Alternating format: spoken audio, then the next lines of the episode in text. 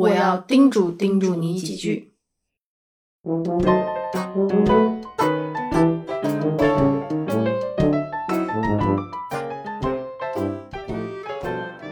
多喝水，早点睡，开车少看手机，冷了要穿秋裤，你要天天抹防晒，不要用手摸脸、揉眼睛，进门先洗手，少吃外卖，少吃碳水，多吃菜，动起来，不要驼背，不要葛优躺，挺直了，脖子别往前探，生病了要尽早就医，别叹气呀，叹什么气呢？多打电话给家人，要好好说话。我我们说的都都是废话，谁说废话没没有用呢？呢？呢？嗯？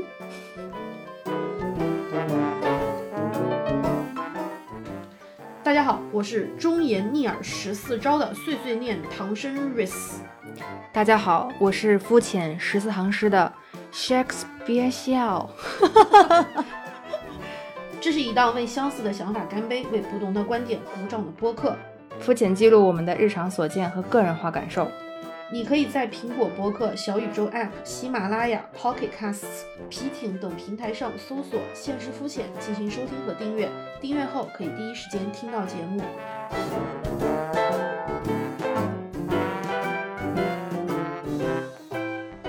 请大家收听我们的第十四期节目。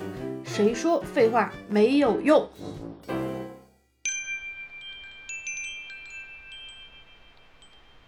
我有时候觉得自己每天都要说好多废话，然后我又觉得就是废话得说。你会不会有时候烦我？就是觉得我说的是废话？那我也得反省一下自己。那这么一说，我感觉我也说了好多废话。我觉得你的确说了好多的废话，你的废话和我的废话一样多。你会不会觉得是唠叨，就听烦了，还是已经已经就是已经下意识麻木、屏蔽、自动过滤了？是不是到了某个年纪？我们就变得唠叨，对，哎，而且感觉真的好像就越越来越往絮叨的随着我，们就是人生阅历的增加，嗯我会说的废话越来越多。但我前两天真觉得，嗯废话虽然废，嗯，但是有用。对，而且呃你回想一下我们所说过的一些废话，嗯，反而是就是以前经常听到的、耳熟能详的，而且很简单的，非常生活、非常简单、非常纯粹的那种。就是你要是是个人啊，在这个社会上生存着，就绝对听过或绝对应该要做的事情，反而被我们常常念叨。我觉得我能列出一百多条来。你最最最常说的一句是什么？或者是你睡，或者是你最最最听到别人，比如说我，早点睡。哦，你最常说的啊，嗯，多喝水。你好像因为我之前咳嗽干啥？啊，对我老我老哦说你多喝水，直男四件宝，你听说过这个东西吗？多喝热水，早点休息，还有什么？重启试试，喜欢就买。你不够直男，还是我天直男？呐，我只知道两个，但是你嗯说的另外两个也很有道理。直男四件宝，也可以说啊是直女四件宝，反正我觉得这嗯四件嗯宝挺好用，是真的是朴素的真理。对他虽然感觉老老在嘴边唠叨唠叨唠叨，我们都听烦了，但是你再回过头来琢磨这句话，就像我们之前说“祝你吉祥如意”是一样的道理。嗯最朴素的语句里包含着最深沉的情感。你说的那你的口头禅就是直男废话四件宝里面的 top one，多喝热水。我的天呐！但你没有热，你就说对我多喝水。就你为什么老跟我说多喝热水？你前段时间因为咳嗽，我就会老老老说啊，你要多喝水，你要多喝水没有。不好的时候，你也会不不停的跟我说多喝水。以哎前我不爱喝水，是对的。以前我不哦爱喝水，然后只有只有我等到非常非常渴的时候，嗯然后才想起来喝喝一两杯，然后缓解一下。但是后来慢慢随着嗯阅历的增长和身体的嗯哼缺水对，然后发现我就是因为很多时候不怎么喝水，还嗯导致了我身体的一些状况。而且我有一个就是新的体会，就是买个保温杯吧，随身带点水吧。就以前不会觉得，因为我觉得哪儿都能买到，便利店到处都是。嗯不是的，我以前是一个喝冷水的人，冬嗯天我也要喝凉水，嗯因为习惯了。嗯而且我我老觉得就是常温的水不新鲜，我就觉得冰水啊才新鲜，喝喝惯了。但是自从我生病了，然后再加上一些其他的原因，嗯，我越来越觉得热温水水是个宝温水，然后带上保温杯吧，真的很有用，我都恨不得就是嗯，呐那个喊起来。推荐好物的第一就是 保温杯，真的就是带上一个保温杯，一杯温水给我带来的那种没错安慰，就跟你的这个多喝水是所以一样的多喝水真的是非常对谁谁不会喝太水常见了。对吧？谁不会喝水？如果有人老说让我多喝水，对不起，我不会喝水，能不能你这属于？不好好说话。有的时候会很烦，嗯，就是啊，我听太多了，我当然知道我要喝水吗？你戳中了我，让我我觉得无地自容。但是 我也无意识的很但是我要表扬你，嗯这句话真的非常有用。那我说的又废话，这句话真的有用。真的有用，谢谢你。嗯那我说的最多的一句废话就是，早睡觉，对让我早睡觉经常说的是早点睡，不要熬夜。但我明明就是在熬夜，而且我经常是晚上一两点会给你发一句，自己熬着夜，然后给你发早点睡。然后我也说赶紧睡吧，睡吧，早点休息。然后你一发我，我又给你回哈哈哈然后发现两个人都还没有睡。然后过一会儿，你又看到微博上有个什么热搜，啪又给我丢过来，哎，对说，哎，这姐们还没睡，我也没睡，嘿，哎，但是这也是一句废话，但是一个非常朴素的美好的愿望。但是是非常对的，嗯祝你一整夜都好眠。对，还是希望你能早睡。而且我有过一段时间状身体状况不太好的时候，那段时间早早的睡觉，拥有一个良好的睡眠，非常非常的重要。你前两天告诉我说你十一点多就睡觉的时候，我发了信息你没有回，然后我那一刻好安慰哦，我说哦，孩子终于早点睡了，就十一点没有回我信息，这孩子一定睡了啊，我太安慰了。哎，也就维持了两天还是三天，然后我又恢复到了夜里的我最迷人。对，但是但是是的是的你没有回我信息的时候，我我真睡着了一般人，嗯我给人发信息，人不回我，嗯我都特别的难过，我会觉得啊，啊为为什么不回我？但是我给你发信息，你没有回我的时候，我好开心哦，我就觉得哦，孩子终于睡觉了，终于早睡了一次，就那种感觉，你知道吗？是是的，是的，而且发现就是我们越来越熬熬不了夜了。嗯，熬不住了。对，以前我们可能熬夜通宵看一部剧啊，或者是通宵干嘛干嘛，第二天照样生龙但是嗯现在真的是白天就跟丢了魂儿一样，嗯完全就不是。对，就是整个人走起来感觉都有对，就绝对是不可能熬夜。我们现在说的少熬夜、早睡觉，也是我们只是在晚睡那个晚睡晚睡的之后但是我那个阶段。们也要睡到至少六到八个小时。对对对，来嗯保证之后的睡眠。但是嗯熬夜这个事情是真的不要不要不要扛不住，然后也也不要扛。如果你还能扛，但是你也不要扛。第三条，开车少看手机，嗯，我经常就是看到那样的人，我就忍不住，哥哥，求求你，好好开车吧。小弟的命也是命啊！开车吧。我非常气愤，开车的时候经常会打电话边拿着对对边边嗯驾驶，然后一边握着方向盘，一边一边在看手机。我知道有很多特殊的情况下是不得不要看不看手机，但是尽量尽量的不要把这个当养成一种习惯。而且不仅是开车，我经常看到地铁站有人在下楼梯或者是走路对，没错，没错，我好担心哦，嗯嗯我好担心他一下子就是空。因为我就走空过，你你有摔倒吗？没有，我没有摔倒，但是我走空，但是那一下也很害怕。啊，人还是挺厉害的哈，就是走空了，但是不摔倒。就是你下意识，你的身体有一个有一个有一个反应，它会就会尽可能的保护你一下。对如果你真的是非常严重的话，那那也就避免不了就。是走路看手机，开车看手机，过马路看手机就各种上车下车看手机，对对对，哎呦，我就觉得这个智障里就是面最让我气愤的就是开车看手机。一是嗯不注意自己还还有对别人对，一是你自身的安全，我我很嗯在意的人，你要是这样，我会很担心你上路的这个这个路路是的途路途。二来就是交通有的时候变得很糟嗯糕、很堵，很多时候就是因为你的前车或者是左右的车嗯。没有专心的在开车，边开车边在发微信或者是看手机，我而且关好痛恨。而且关键是这个问题和醉酒驾驶还不一样，醉酒驾驶是他就是喝醉了，知道嗯自己还开车，是的，他其实看手机，他并不觉得自己是在危害乘客、对，自己和行人，他不觉得。还有驾驶室里面的其他的乘客，他不觉得，对对，他不觉得他是在犯错，关键是有一种这样的心态，就是我有一个能力，什么能力？就是我能边开车边看手机。嗯就比如说我在发微信，我在打电打电话，嗯可能还好，因为带着那个蓝牙，就是在发微信，或者是你要看东西的时候，他说我是有这个能力的，对我我一边都能确保我在看手机，另外一边我能确保我在开车。但实际上，你那就是个很侥幸的事情啊，那只能说明你很幸运。这个东西我不能细想，我也不敢多想所以。现在啊，如果有谁一边开着车一边打电话，或者一边那什么，请你赶快放下你的手机，我们真的好的担心你啊。对我真的是更担心又嗯更气，因为嗯担心而生气，因为生气而担心。但是，一般你说这话，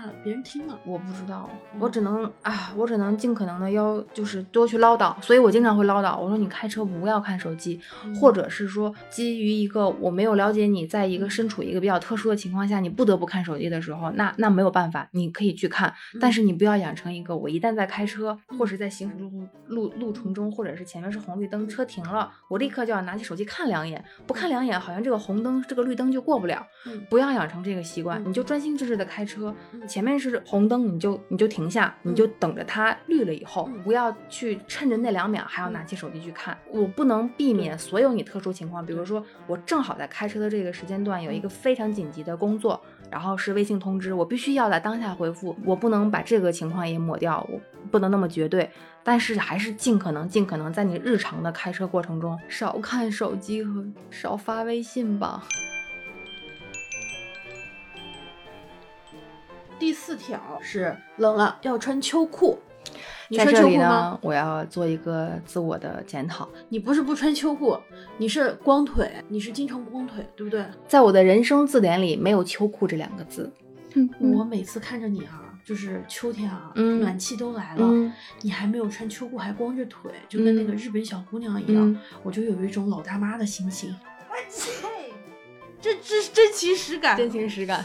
我听着，我看着你的腿，我都冷，我我就特别想，你每次来我家，我都、嗯我都像那个老阿想给我盖个毯子一样对我都会拿个毯子给你。你看你今天来，我还给你垫了一个那个，我就是特别怕你冷毯子，对我特别怕你，我真的不冷，所以我真的觉得冷了要穿秋裤，孩子千万不要为了就是美是吗？呃，不是，不要为了就是懒，我觉得比起那个美嘛，嗯我觉得懒是一个更重要，多穿一条裤子吧。你穿秋裤了吗？穿了，你已经穿秋裤了。今天在家没穿，平时出门现在已经你都出门穿秋。裤了哦，我觉得除非是你本身就有毛裤，你可以不穿秋裤，否则我跟你说，冷了真的要穿秋裤，你不知道，真的，这句话我我妈也常跟我说。哎，孩子，对，你还这就是这个对，就这啊个这个语气。等到我真的了你就知哎，对道对对，天呐，我头都要炸了，妈妈就是这样。嗯，我现在开始织毛衣了。我真的不冷哎，我要我要为我自己那你证明一下。冷了，你再穿秋裤好不好？只要你冷，你觉得冷就一定要穿，好不好？好的，就是我冬天都没有穿过。对，但是冷了我们要穿好不好的，好的。第五条，天天抹防晒。嗯，我的朋友也经常说这句话。你们年轻一代的，我今我感觉我这一期的人设是一个织毛衣的英发阿姨。说的真是，你让我的年龄放到那里，情何以堪呢？嗯，可是你们只有你们这些就是小姑娘哟，啊，爱美的小姑娘，天天还抹个防晒，像我们老人家铺个铺个那个水，然后再抹上一点霜，直接就出门了。它不是让你美白，或者是呃为了防止你变黑，它是为了防止你皮肤老化，涂防晒会不会让我的皮肤有闭口啊？就是，所以你要选择轻薄的。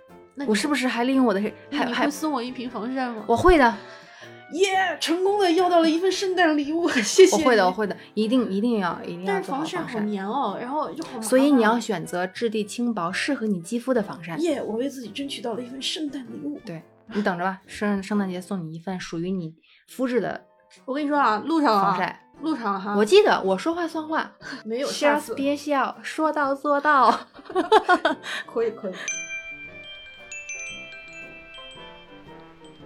第六条，啊、我的第六条是不要用手摸脸、揉眼睛，这点我自己没有做到，但是我也没有做到，我已经看到无数的人说不要摸，然后，我刚刚就在摸。然后你知道吗？有时候脸上会长痘痘，我是那种手欠的人，如果我脸上有个痘痘，嗯，我一定会把它那个白色的给挤出出来。就是我一定会把它挤出来，我手欠，然后我比如说结了那个疤，我结了嗯也要想抠。对，包括我手上就是哪个地方破了，我都会想把它的壳儿给那我不会，揪了。我就特别佩服你们，就是可以但是我经常会用手去揉眼睛啊、鼻子啊、嘴啊什么的，但是我不会抠。但是我经常说这句话，我也知道它是句废话，嗯但是我就觉得这句话我做不到，你但是控制不住我又会很想跟别人说，我跟我自己说，你在提醒别人的时候，也其实就是想想想，主要是提醒对对自己提醒自己。之前脸上嗯是是很糟糕过，嗯所以我非常小心手不能去碰那些嗯红肿的痘痘，或者是有有有发脓的，就绝对不能碰，因为我怕留下伤疤，但是真的是有的时候啊，我就会严格控制自己。不仅是抠抠疤，手就会忍不住的托住腮，然后摸一摸摸脸脸，摸一摸嗯鼻子，尤其是揉揉眼眼睛然后我经常妆嘛，有时候白白天如果带了妆之后，然后妆就花了，啊，因为一揉就是眼线或者睫对毛。，全都蹭在手，是妆。哎，你知道吗？就是有一阵儿，就是手千万不要嗯去常碰脸或者是嗯眼睛揉眼睛啊这样嗯的习惯，有一个习惯改变了。我是那段时间种了睫毛以后，哦，我知道，我知道，我也有过类似那一段时间我非常的严谨，就是手真的不会再去碰睫毛我那段，时间连洗脸啊都很轻柔，，对，很小心。第七个，哎，你说到少用手去揉眼睛、去碰脸，嗯我说的是进门先洗手。嗯，这个是疫情之后我我养成的习惯。我也是，就是我以前也也是很很随意、以前我听过这句话。无数遍，嗯，我不一定能够经常做到。嗯，我就是也我也是，我就听听就过去了。我的手就是把着手机就坐到了沙发上，手机和手就整在了一起，对，然后手再继续碰别的东西，再摸一摸脸，摸一摸鼻子，然后拿拿吃的。对，疫情之后，我现在只要进入室内，从室外进入室内，嗯从公共场合，我一定会洗手，而且我会一边背出师表，一边洗两分钟。我们家厕所镜子上那个啊，哦，我还对嗯我还看到你那个镜子上，我以为那个是因为我没有仔细具体看下面的那个内容。我那个是出师表，就是我洗手的时候一定会把出师表给给背一遍，然后对我现在洗手也跟以前洗手完全不一样，是一定要左搓搓右揉揉有搓搓，上上上下下左左右右也，未半而中道崩出。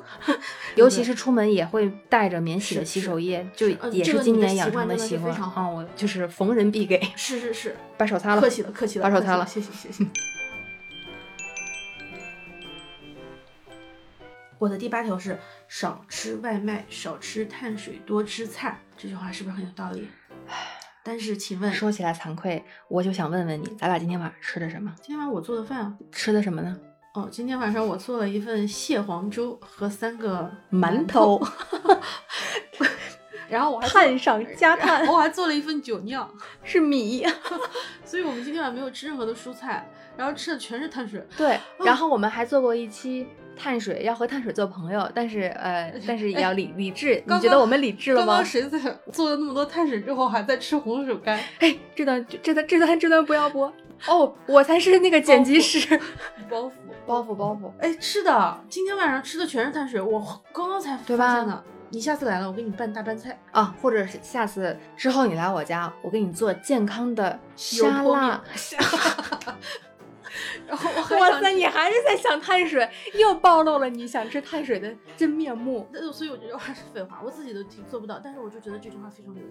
但是非常有用。我有一个问题，就是我有个好奇，就是嗯你常吃外卖吗？就是你吃外点外卖的频率多吗？我有中午，因为前段，比如说前段时间我们家厨房的灯管坏了，然后我没有办法一个人，我因为我下班天就黑了，没有办法修，然后我就一直中午都吃外卖。然后我晚上基本上都自己做，但我中午有时候，我中午如果不吃食堂的话，会点外卖。我可是美团外卖会员呢，一个月有五张券。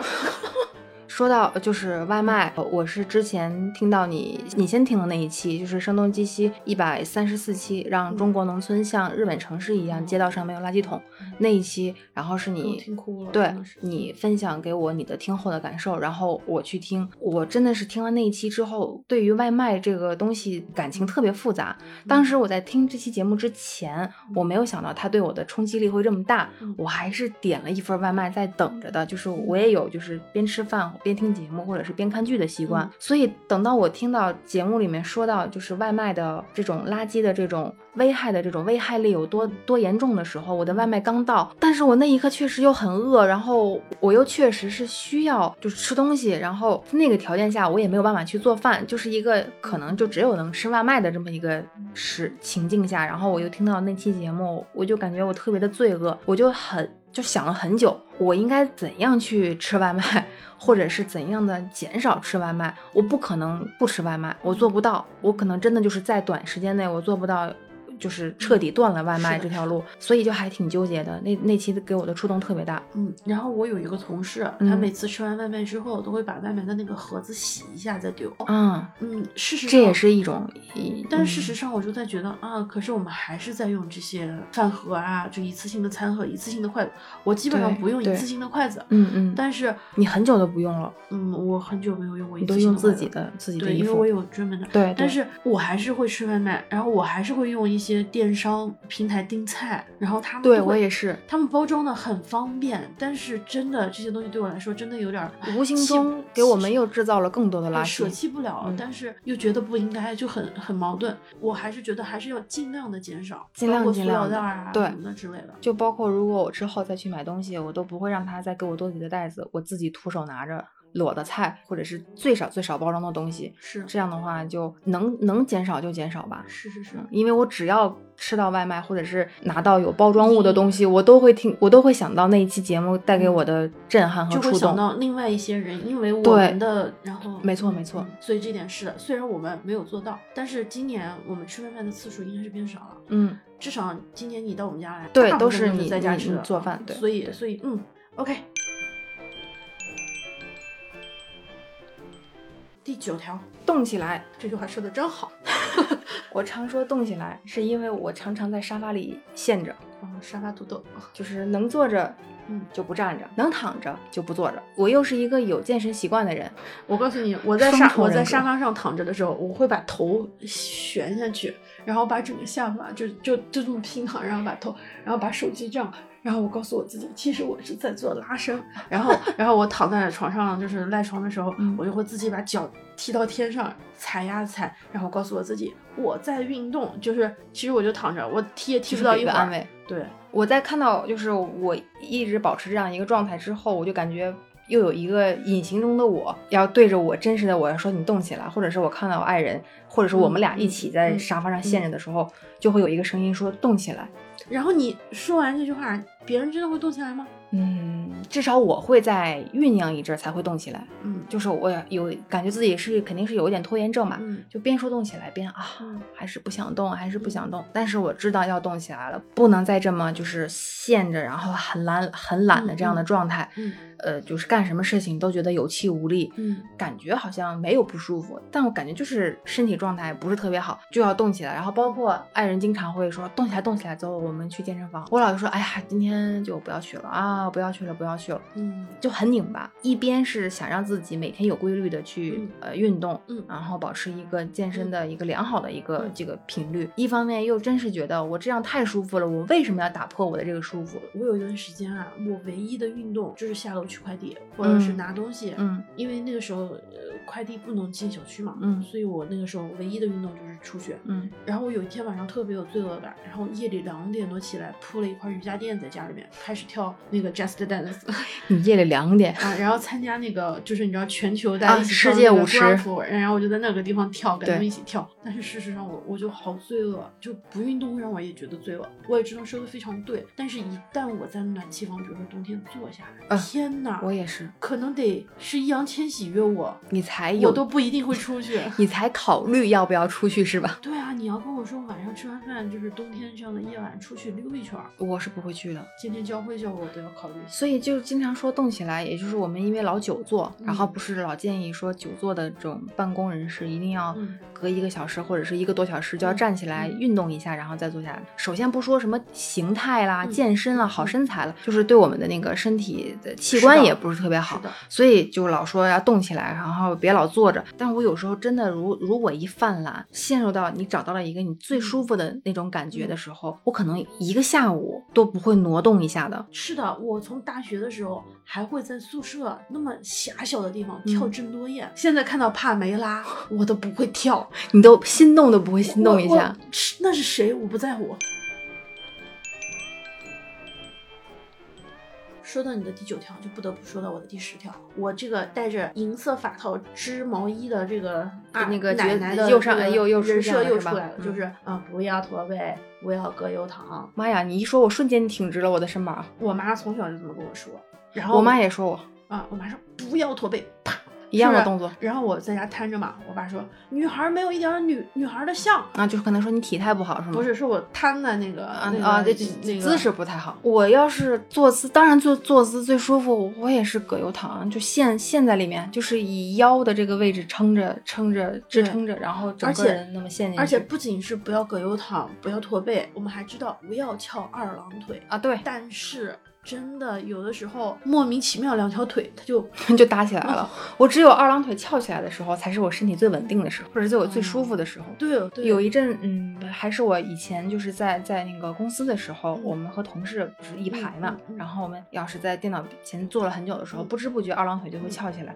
然后我们会互相监督，二然后郎腿对好立刻放下会，我还会放一本那。个词典，你知道吗？或者是厚的书放在那个两个腿上面，这样的话我就没有办法翘翘二郎腿了，就是啊，你这个办法还可以啊，但是你听我说，本来是平着放的，后来变成夹着，后来那个词典啊就不知道不知道去哪儿了，经常会这样。因为我也是一个从小有驼背的，就是已经有就是养成这样的一个形形态，就习惯了，就不知不觉就驼背。近两年才要意识到挺拔，对，然后嗯有人告诉我说，每天就是贴着墙，嗯然后背上都是一种方法然后贴贴着三十分钟，你的体态就会变好。我每次坚持不超过两天。就是我们的执行力好像还是多多少少有一点。是废话，你就觉得这句话特别有道理。假如我遇到比我小的那个年轻人，嗯。或者比我年长的人，年长的人我一般不太会说，嗯，我一般比如说表弟表妹，我一会说不要驼背，然后自己驼着背说不要驼背。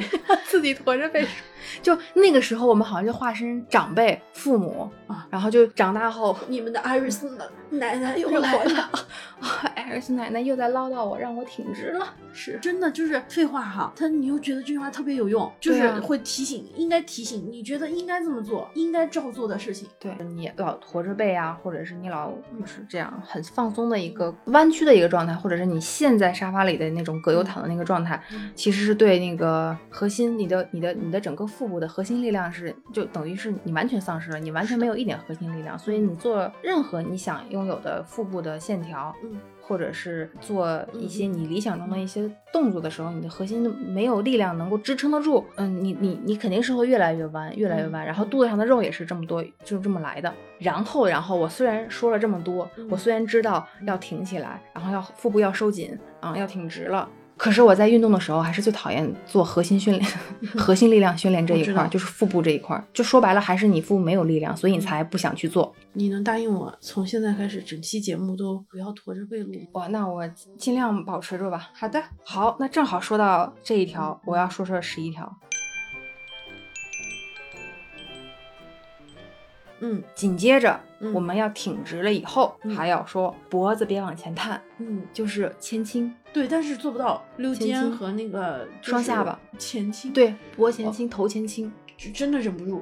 我会经常不自觉，就是这样。我也是我也是就是头往前勾，然后去看屏幕啊，恨不得把我的头埋进那个 iPad 或者是电脑里。对，然后等我意识到的时候，哇，我我才会感觉有一个猛然的往后缩，你才会意识到，原来你头都已经往前倾了那么多了。嗯，是的，是的。我每次看到别人拍我照片的时候，嗯，我都会特别的有共鸣。可是改不了听完就忘了。对，废话，然后就好像废话。我我也是老从我以前的照片里发现我的脖前倾、头前倾。嗯，我这是很大的一个问题我会觉得因为因为因为它呈现的是你最自然的状态，你最然的自然的状态就是你最放松的状态，然后出现的就是你脖子体态就不会好看。再其次，你出现的各种什么呃溜肩呀、圆肩呀，或者是你的双下巴的那个问题，嗯包括最严重点儿的是你的那个颈椎嗯和脊椎的问题，这都会出现。我们怎么越来越变成一档养生节目？呃，那你说到这个地方，我就嗯不得不说了，就是第十二条，生病了一定要尽早就医。经常啊，有的时候生病了，我二十多岁的时候，我说哎，没有什么大事儿，呃，稍微忍一忍，嗯啊，过一段时间就好。我会经常想啊，过一段时间就好了，能不去看医生，尽量不要去看医生。嗯但不是的，是你有了不舒适的症状，一定要尽早就医。而且，其实我知道很多人其实不知道，我也是今年才知道的。我们有那个社区门诊，你知道吗？开药嗯其实很便宜，比你去药店、比你去大医院都要便宜，而且可以随时去挂号。嗯只要你把你的定点医院改成你们家社区的那个门诊医院。家最近的社区医院。对我感冒去开一盒药才九块钱，白加黑才九块钱，嗯真的有病了一定要去看。而且就是我这一次咽炎和喉炎的这个，告诉我一定要谨遵医嘱，就医生跟你说头孢一天吃两次，嗯一次吃两片，嗯你就千万不要按照说明书一天一天一次那种嗯吃，嗯一定要按照医生的嘱咐去吃。我在想，我都三十多岁了，我怎么才知道这件事儿？但我觉得我以前都把这句话当废话，但是现在觉得这句话真的太有用了，太重要了。我还是有点害怕医院，嗯，我也是，闻到那股味道我会有一点我会莫名的害怕，所以我会，也就是你说的，就是嗯能扛着就不去，嗯能不去就不去。哦，我要给你推荐一趟一档播客，叫做发热电台 Fever Radio，我在听了，嗯我在听了，就是他会跟嗯你说看病的一些，我我在听觉得还是那期体检的，就是针对有些害怕体检的人，也是真的需要去体检，不能因为害怕不去。真的是废话，但真的很重要。对，哎，啊，对，刚才你的这一声叹气，就是我我好喜欢叹气，对就是不是就是叹气，你能嗯听出来，它真的是你深呼吸这样放松的叹气，还是你是心情的叹气？我特别惧怕心情的叹气，我总说你叹什么气呀？为什么要叹气呀？这一声叹气太容易卸掉你的那个精气神和元气了。我觉得这个对我来说倒是很放松，但我觉得如果我叹气会很影响周围的人，就我自己啊，叹完嗯气我是很爽的，嗯知道吗有的时候，唉，我也会叹气，但是我觉得会很影响周围的人，我我说这句话为什么？就是因为我也经常会听到别人这么说我。嗯，说你经常叹气，对我可能是一个非常容易叹气的人，我有时候我的叹气是分场合的，或者是分分语境的和分心情的。嗯。比如我有时候叹气真的就是啊啊，就是放松，就像我们类似于我们的口癖一样，对，就是啊，终于松懈下来了，也叹气。还有一种就是我会刻意，因为我觉得我的心情不好，这段时间非常糟糕，我会嗯唉。嗯。我这个叹气包含了好多复杂的心情，嗯。可能我有时候自己无意识，嗯。但是别对方听到的叹气都是一个含义，就是你是在你的负能量，或者是你这段时间的情绪实在是太糟糕了，糟糕透顶了，你才会这样。一方面他会觉得这样对你不好，嗯。另一方面实在是很影响就是周围人嗯。比如说，就是如果你叹气，我会很在意。我要是叹气，我爱人会很在意嗯，即便他可能知道我这会儿叹气没有什么情绪包含，我可能就是放松，但是他还会很在意。他说：“他说你叹什么气啊、你又怎么了？你有发生什么事情吗？你别总叹气，叹气会把人的精气神叹出去的，真的其实。”这个是一个不太好的习惯，嗯但是也不是说你非要叹这口气，如果非要叹这口气也就算了，但如果不是非要的话，我觉得可以尽尽量量尽量的不叹气，对，不叹气，他就是把一种你自己心里不太好的那种状态，嗯你控制不了，所以你探出来了。就是我没有控制好我的情绪，我那一刻当下我不会面对我的情绪，嗯不知道该怎么消化掉嗯我这段时间特别糟糕的这一段的时候，我就嗯叹叹出去。其实不就是也就是一种我没有控制好，嗯或者是我没有能够尽快的转移我的不好的情绪的一种表现的方式。对我我觉得你又要叹气了，对，你看这会儿我就又因为我想到了很多烦恼啊、困扰是叹气不能够解决的，但是叹出那口气就好像对是无能为力的表现，但是我又很讨厌这种感觉，所以我就会叹气。嗯我因为我刚下当下又想到了一些就是还没解决或者是可能要面对的一些困扰，嗯我就会叹气，我就觉得这样不好嗯啊、好复杂。你看我又叹气了。我的最后一条废话是多打电话给家人，要好好说话。我嗯其实刚刚从你就是说这个叹气这件事情，嗯我觉得我是从小家里面人就会叹气，什么话都不说，嗯光叹气，然后听了我就也会就是无意之中吧，会想要模仿或者就是形也形成会它会影响你。对，其实就是就像上次说的嘛，好好说话，有的时候很多时候对是是对跟亲密关系中的一些人更不容易好好说话。但是事实上，我觉得你还算很这这点做的很好，就是你基本上隔几天就会给家里打电话。然后我以前是一周一次，然后嗯现在变成一周两次，嗯然后时不时的有微信。我基本上就一周一次，如果嗯远一点的，可能我一个月一次。嗯也有可能，嗯哦，我觉得是应该多打电话，因为我有时候发现，如果不多打电话回家，有的时候我就会错过家里的很多事情。到了一定的年纪吧，觉得自己在外面能够独立了，嗯，好像家里面是不变的，是啊一个我我一你会觉得是困扰吗？还是我现在觉得应该多打电话，至少一周打一次。嗯嗯即使我听到他叹气，我也嗯会想说还是得打电话或者怎么样。你心里有数这样的时候？是，但是我从一周一次变成一周两次，或者是一周多次打电话，只是想确认他们的身体状况。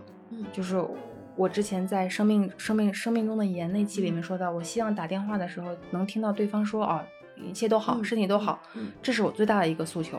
就是年纪的增长，你不可避免的，你你要面对到嗯，就是你的家庭成员、你的父母会出现身体的各种状况。如嗯果你不常打电话的时候，他们他们还是那种报喜不报忧的嗯一个心态，你真的会错过很多他们忽略掉的，会耽误他们身体的一些细节，嗯，因为他们比我们更能扛，更能忍。对，所以这个时候又要重复我们之前的废话，给他们打电话的时候要告诉他们多喝水，早点睡，开车的时候要少看手机，冷了要穿秋裤，我冷了要添衣服，要天天抹防晒，不要用手摸脸揉眼睛，进门要先洗手，少吃外卖，少吃碳水，多吃菜，动起来，不要驼背，不要葛优躺，挺直了，脖子别往前伸，生病了要尽早就医，要谨遵医嘱，别叹气呀、要少叹气。多和家人打电话，要好好说话话。嗯。今日份肤浅到此暂停，相信还有更多值得我们探讨的角度和方向。如果你喜欢，有任何想法，欢迎随时反馈给我们。我们的微博与微信账号都是现实肤浅，欢迎你来说说话。如果你喜欢我们的节目，别忘了在苹果播客给我们好评，或者是在小宇宙上给我们留言。如果你愿意分享给朋友，我们在这边向您远程鞠躬啦！愿我们保持沟通，共同讨论。